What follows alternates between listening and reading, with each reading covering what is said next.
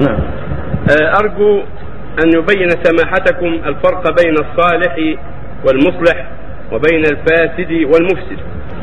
الصالح من عباد الله ذكر العلماء أنه الذي يقوم بحق الله وبحق عباده هذا الصالح. السلام وعلى عباد الله الصالحين. فالصالحون هم الذين يقومون بحقوق الله من اداء فرائضه وترك محارمه وأداء حق العباد من اداء الأمانة والنصح لهم وعدم غشهم ومن بذل السلام ورد السلام وأداء الأمانات ونحو ذلك.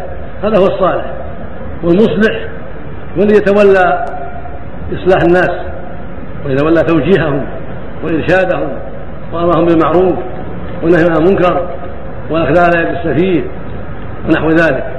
هو صالح مصلح يتقي الله في نفسه ويجتهد في إصلاح غيره هذا صالح مصلح والفاسد هو الذي فسد دينه بالكفر بالله أو بالمعاصي والسيئات. والمفسد هو الذي يدعو إلى الفساد يدعو إلى الشر يدعو إلى الزنا والفواحش يشجع عليها ينميها بين الناس. نسأل الله العافية